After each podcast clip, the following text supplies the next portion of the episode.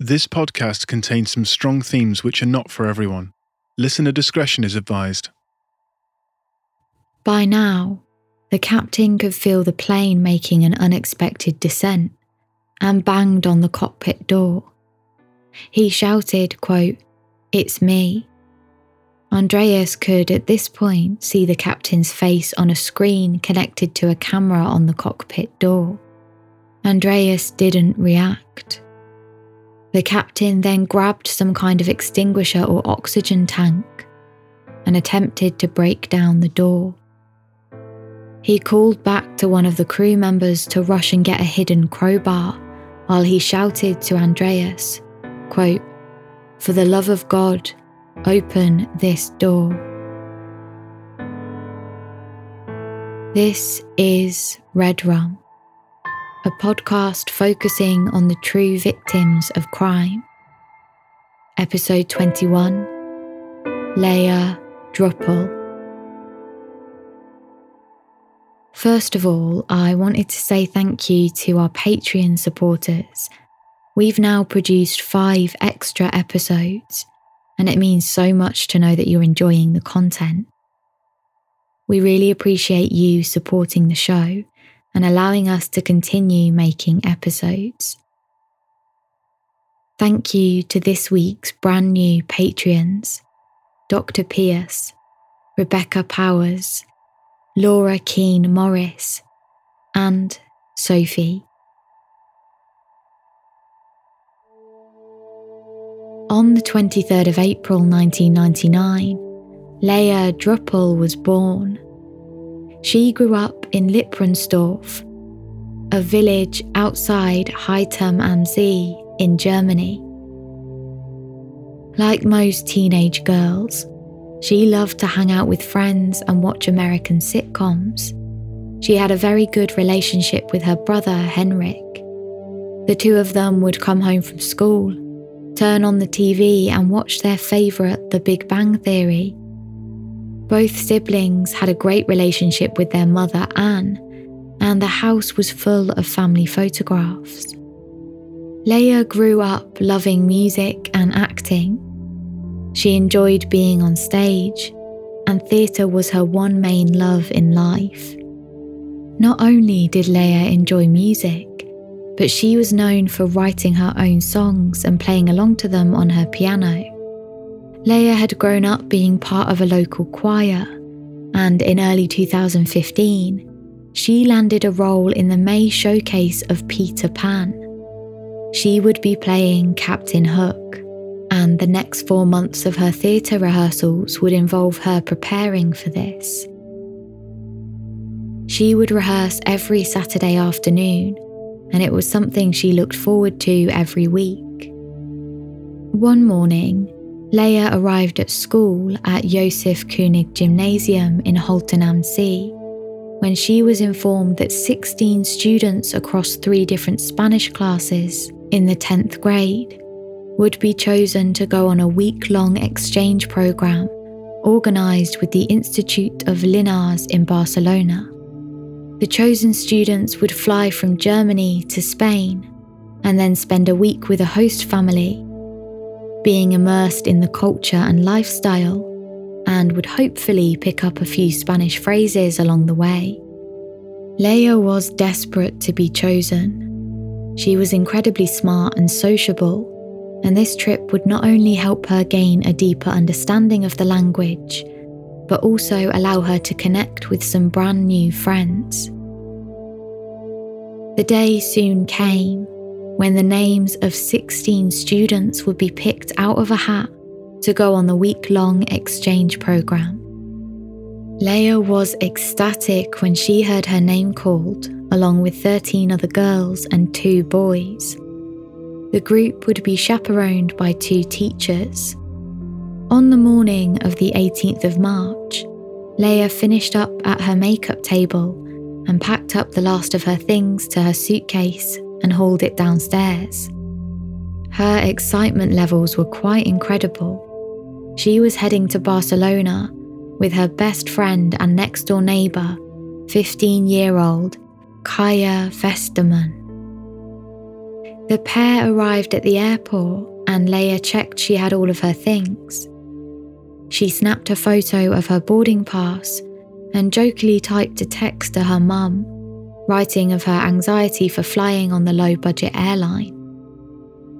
She quickly reassured her mum that she was joking and sent her a voice recording, speaking some basic Spanish terms.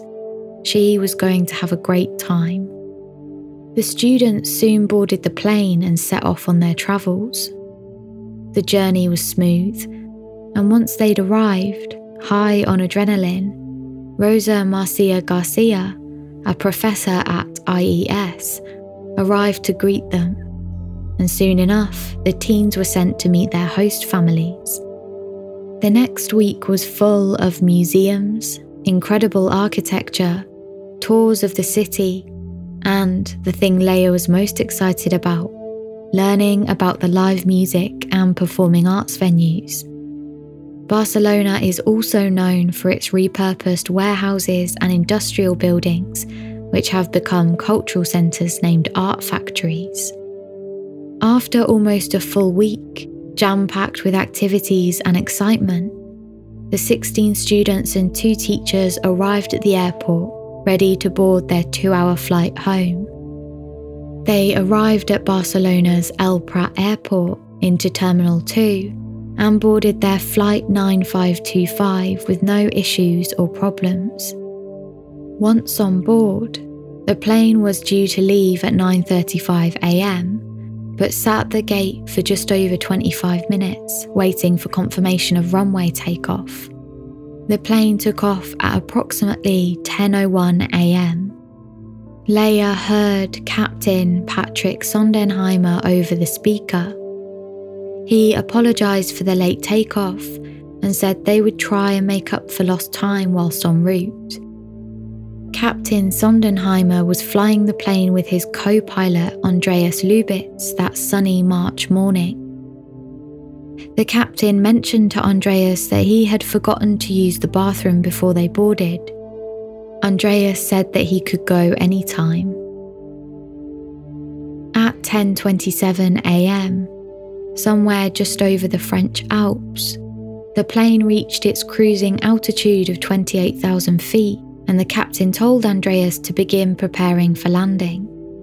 This meant performing a number of routine tasks, including checking the latest airport and weather information, gauging fuel levels, and making sure the landing gear was all working properly. Andreas responded to this by saying, quote, We'll see, unquote. At that point, the captain didn't make any reference to Andreas's odd response. It's possible that he didn't really notice.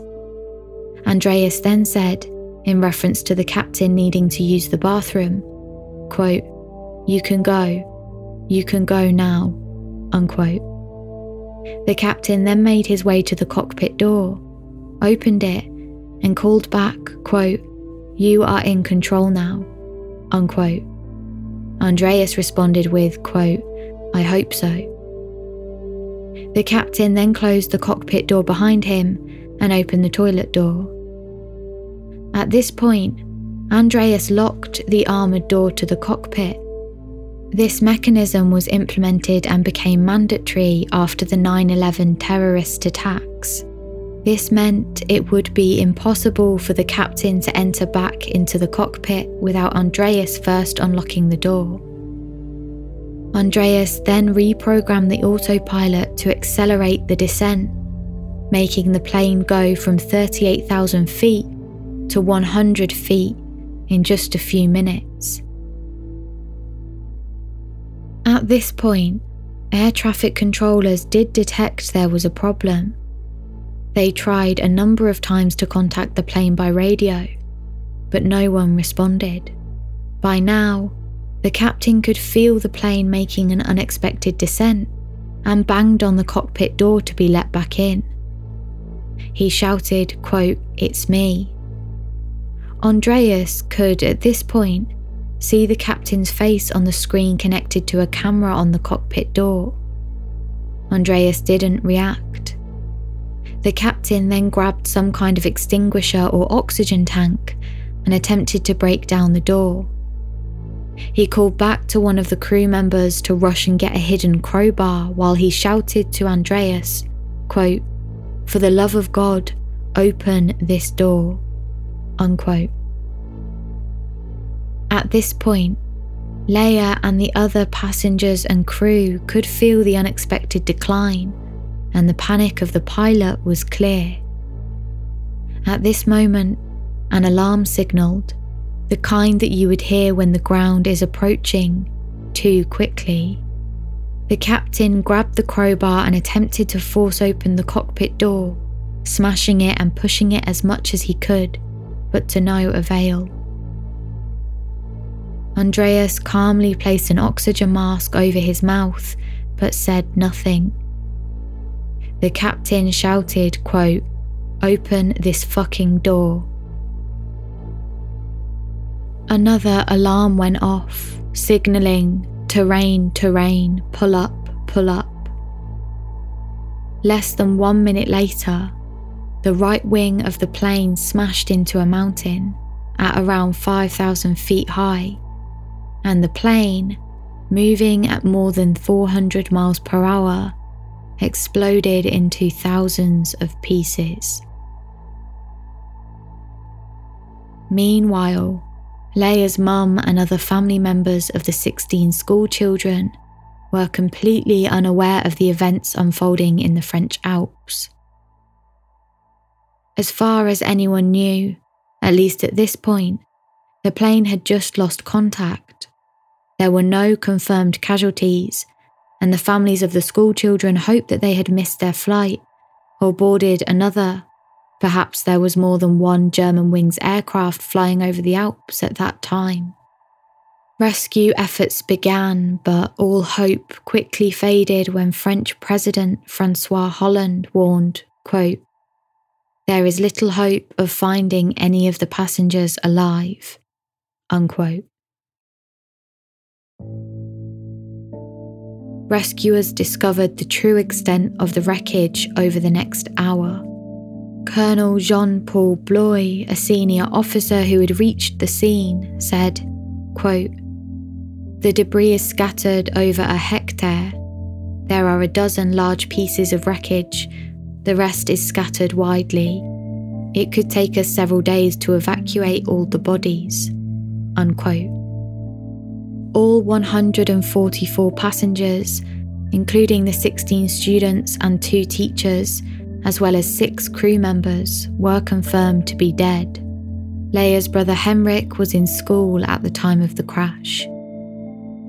The school's teachers and students were utterly shocked, and after detailed recordings from the black box were recovered, the world was horrified at what had happened on board Flight 9525.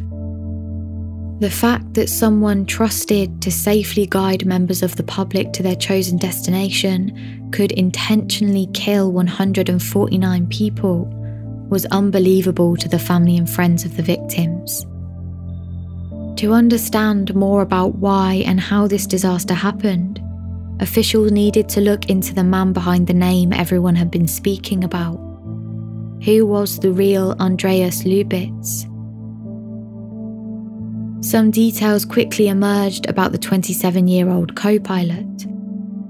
He was born on December the 18th, 1987, and had grown up always knowing he wanted to be a pilot. He had lived in a flat in Dusseldorf, as well as spending time at his parents' house near Frankfurt. It came to light that Andreas had grown up in a small town in between Dusseldorf and Frankfurt. He had a pretty normal childhood and grew up in the care of his father Gunther and mother Ursula. Andreas became a glider pilot and after leaving school was one of only 5% of applicants accepted to train at the prestigious Lufthansa Flight Training Pilot School. Whilst there, he had, however, suffered a quote, heavily depressive episode, which caused him to take a break from his flight training for a number of months. His depressive episode was accompanied with suicidal thoughts, and treatment for his symptoms included strong antidepressants. Medical reports state that the shift in mental state came in part from, quote, modified living conditions. It was Andreas's first time away from home, and he gained an unhealthy obsession with not failing.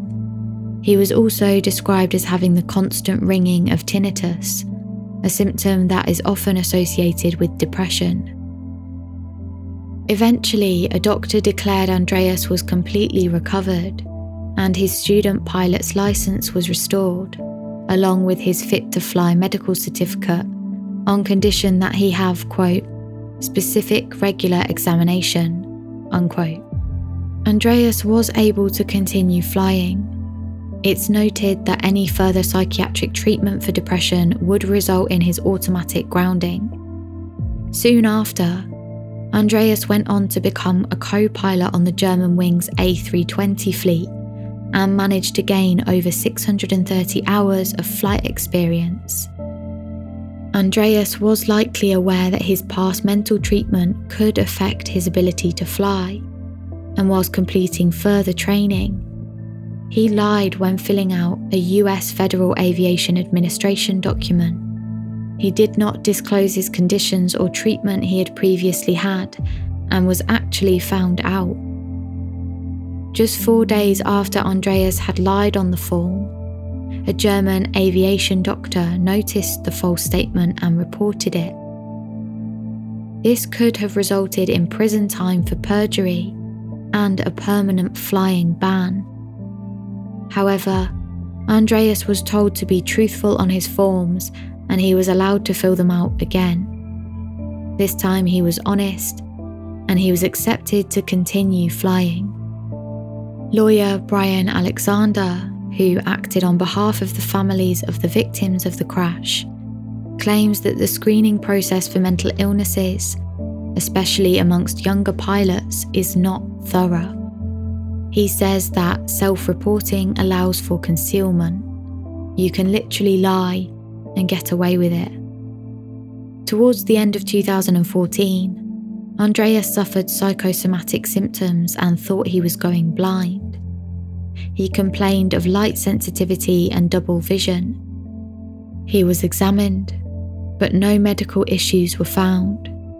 He was told there was nothing physically wrong that the doctors could see, but reports state he was unable to accept suggestions of alternative diagnosis including one suggesting psychological causes. A family doctor encouraged Andreas to seek help at a psychiatric facility due to, quote, emergent psychosis, but Andreas refused.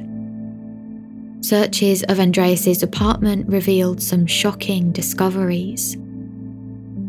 A tablet device showed a history of searches for ways to commit suicide including producing carbon monoxide, drinking gasoline, which poison kills without pain, and on the 20th of March, just four days before he murdered 149 people, Andreas searched for information about the lock mechanism on the A320 cockpit door. Officers also found a journal entry dated March 22nd, which said, quote, Decision Sunday and scribbled next to it was flight code BCN for Barcelona. Also written were the words, quote, find the inner will to work and continue to live, deal with stress and sleeplessness, let myself go, unquote. There was a torn up sick note found in the apartment that included the date of the crash. Investigators stated that this supported the assessment that Andreas hid his illnesses from both his employer and his colleagues.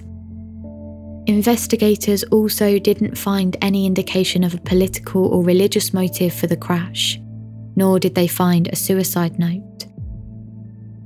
Andreas's actual behavior, at least to the people around him on the days preceding the crash, seemed normal. A pilot he travelled with on the day before noted that he was acting normally, and his girlfriend at the time said that the evening before the flight, the pair had gone grocery shopping and Andreas had seemed fine. The next morning, Andreas had been in the cockpit ready for the outbound flight to Barcelona. He had actually switched the plane's autopilot to the lowest setting of 100 feet before quickly switching it back to normal, before air traffic control had noticed. It's now thought that was a kind of test run for what was about to come on the return journey. Following the tragic events that took place on March the 24th, 2015, the German Aviation Authority implemented a rule that required two people to be in the plane's cockpit at all times. The airline immediately paid families up to 50,000 euros each for funeral and travel expenses, but unfortunately weren't prepared to pay much more. There are European laws in place that actually limit the liability of an airline in such crashes. They can do this by invoking a legal principle that states that every flight contains an inherent risk, and passengers willingly accept that when they buy their tickets. In the end, the total amount of money issued for each family amounted to about 136th of the CEO of the airline's annual 2.74 million euro compensation. A lawyer representing 42 of the German residents killed as a result of the crash requested a further 200,000 euros for each immediate family member. But of course, the airline refused and demanded that they would only compensate for mental or physical illnesses of family members if they evidenced medical proof that they suffered such an illness. The airline states that the incident was beyond their control and offered up a further 10,000 euros to each family, pennies of what the lawyers had originally fought for. The deliberate actions and subsequent deaths caused by Andreas mirror a number of events prior to the Germanwings disaster, one of which resulted in the deaths of 33 passengers and crew.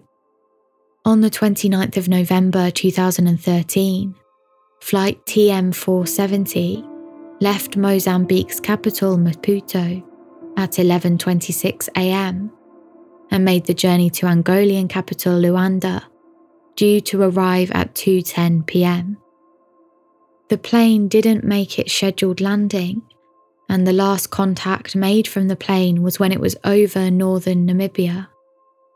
The preliminary investigation report found that the pilot Captain Herminio dos Santos Fernandes had a quote, clear intention to crash the plane and that he manually changed the aircraft's autopilot settings.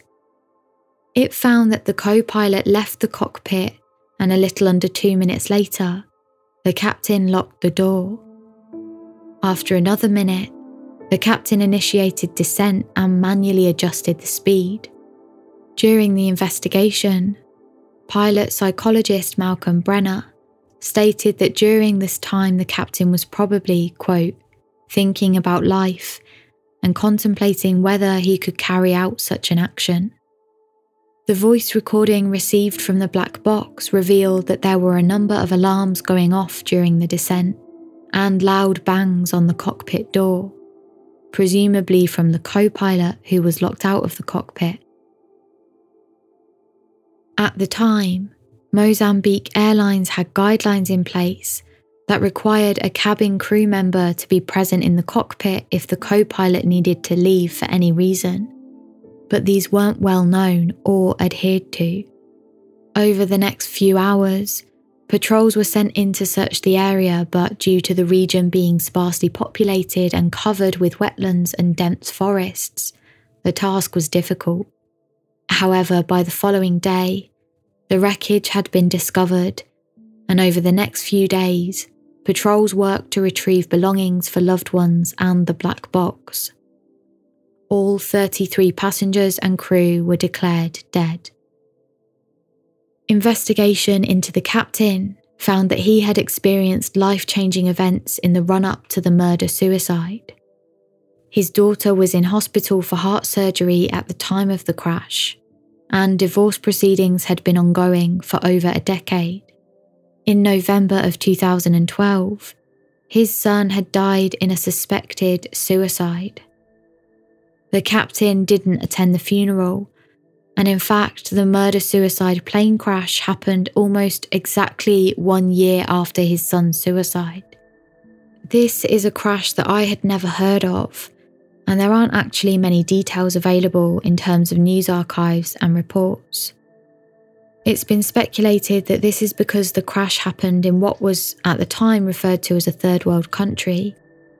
This term, third world country, is not really used anymore as it's outdated and often used in a derogatory way to describe a class of economically developing nations, characterised by a population with low and middle incomes and other socio-economic indicators. This could be a reason as to why it wasn't as extensively reported on as the Germanwings disaster. It's also worth noting that 33 people died in the TM 470 crash, a number that many news outlets wouldn't have put their time and effort into. This lack of coverage and awareness in general, and especially in the airline industry, may have had some effect on the fact that safety measures put into place to ensure two people in the cockpit at all times weren't mandatory until after the Germanwings disaster. Since then, the reported incidents on suicide by pilot have been five across five incidents, which basically means that the death by suicide was just that and didn't include murder as well. Unfortunately, I couldn't find information on all of the victims of the Germanwings disaster, but here are the ones we do know. The victims included 72 German citizens, 49 Spaniards, 3 British nationals, 3 from America, 2 from Australia, 2 from Argentina, 2 from Iran, 2 from Venezuela, and 1 from the Netherlands, Colombia, Mexico, Japan, Denmark, Belgium, and Israel. And of course, we know that there were 16 students and two teachers. A statement uploaded to the school's website said, quote, The news of this terrible plane crash in France has shocked us all. 16 young students and two female colleagues will never again return to our midst. We mourn our students and pupils. Linda Burkian, Eleanor Bless, Lea Drüppel, Celia Ayes, Gina Michelle Gerdes, Anne Kristen Hahn, Julia Hermann, Marlene Kocher, Paula Lutkinhaus, Fabio Hogger, Rabea Scheidler, Leah Schugart, Helena Zieber, Stefan Strong, Eileen Van Hoff, Kaya Westermann, and our colleagues Sonia Cercek, Stephanie Tegethoff. Our deepest sympathies go out to the parents and family and friends. We are all stunned and unspeakably sad. Unquote. The Guardian released a statement from Robert Tanzil Oliver, the father of an American citizen who was killed in the crash. They reported Oliver said that he urges those who lost a loved one in the crash to not focus on the last 10 minutes of the flight. Quote, Think about the good moments, the wonderful moments, Unquote. Two other American citizens, Yvonne and Emily Selke, were killed. A spokesperson from Emily's sorority house said, quote, As a person and friend, Emily always put others before herself and cared deeply for all those in her life. Unquote. Two Argentinian nationals, Gabriela Malmus and Sebastian Greco, were in Europe on vacation and were both just 28 years old when they died. Juan Armando Pomo was 51 years old and leaves behind a wife and two children, a son and a daughter. Martin Matthews was a father of two and from Wolverhampton in the UK. Paul Andrew Bramley was a 28 year old college student from Hull and had been holidaying in Barcelona. His mother said, quote, Paul was a kind, caring, and loving son. He was the best son. He was my world. Unquote. Luis Eduardo Medrano was a 36 year old architect from Colombia, and Maria del Pilar Tejada was a 33 year old economist, also from Colombia. She was on her way back to Germany to complete her PhD in environmental economics. Marina Bandre Lopez Belillo and her baby son, Julian Prax Bandres, were killed. Marina was living in Manchester in the UK. Her husband said, quote, We have been living in Manchester for seven years. Marina was an editor and colorist, and we were both working in post production for film and video. Marina was visiting her family in Spain for her uncle's funeral. She bought the tickets at the last moment and decided to return to Manchester quickly, as she wanted to return to her daily routine as quickly as possible. Unquote. Oleg Bryjak from Kazakhstan was a bass baritone ensemble member of the Opera House in Dusseldorf.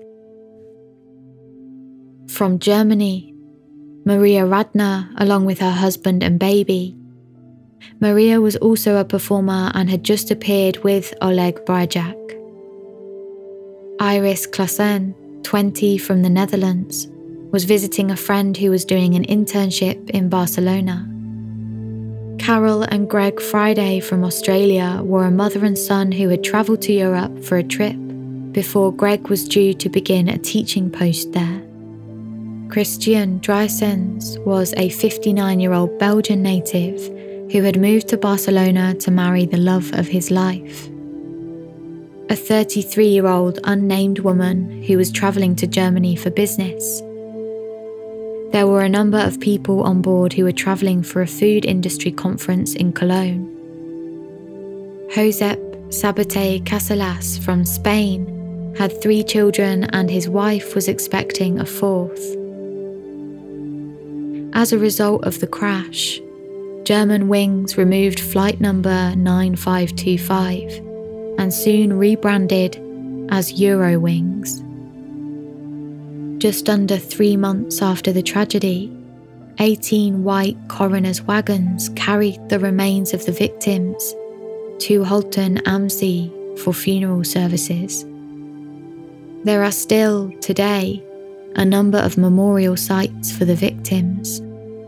One is located at the site of the crash, one in a nearby village, and another at Dusseldorf Airport. After the disaster, Lea's host family sent her mum a photo album filled with memories of the trip to Barcelona and the last few days of her life. Lea's mum has spent the last few years working to continue Lea's legacy as a hard-working, extremely gifted, musically talented young woman. This is taken directly from the Lea Drüppel Theatre website. The Lea Drüppel Theatre is supposed to be a living memory of Lea, a theatre for children and young people, and a meeting place for music and theatre enthusiasts. In projects, courses, and performances, young people are to be taught about music and stage play under experienced and creative guidance. Discovering your own strengths Gaining self confidence and developing fun in creative activities are the goals of our theatrical work. As a non profit organisation, our focus is on music and theatre work with children and young people. In addition to, and to revitalise the cultural scene in the region, artists of various genres are to appear in the theatre. For the Lea Drüppel Theatre, the old cinema film Clapper, which has been empty for years, has been rebuilt with the help of the aid fund of Lufthansa, among other foundations, charities, and individual donators. There is a video on YouTube which I will link in the show notes. It's in German. I don't speak a word of German, but the video is full of passionate, loving individuals who are talking to Lea's legacy. The most moving moment, I think, is when Lea's mum gets up on stage. She is clearly so, so proud of this incredible theatre, opened in honour of her daughter, and all the people who have turned up to remember and appreciate Lea, and all of the students. A few students sing a song in English about missing Lea, and that in itself is heartbreaking and full of feeling and love.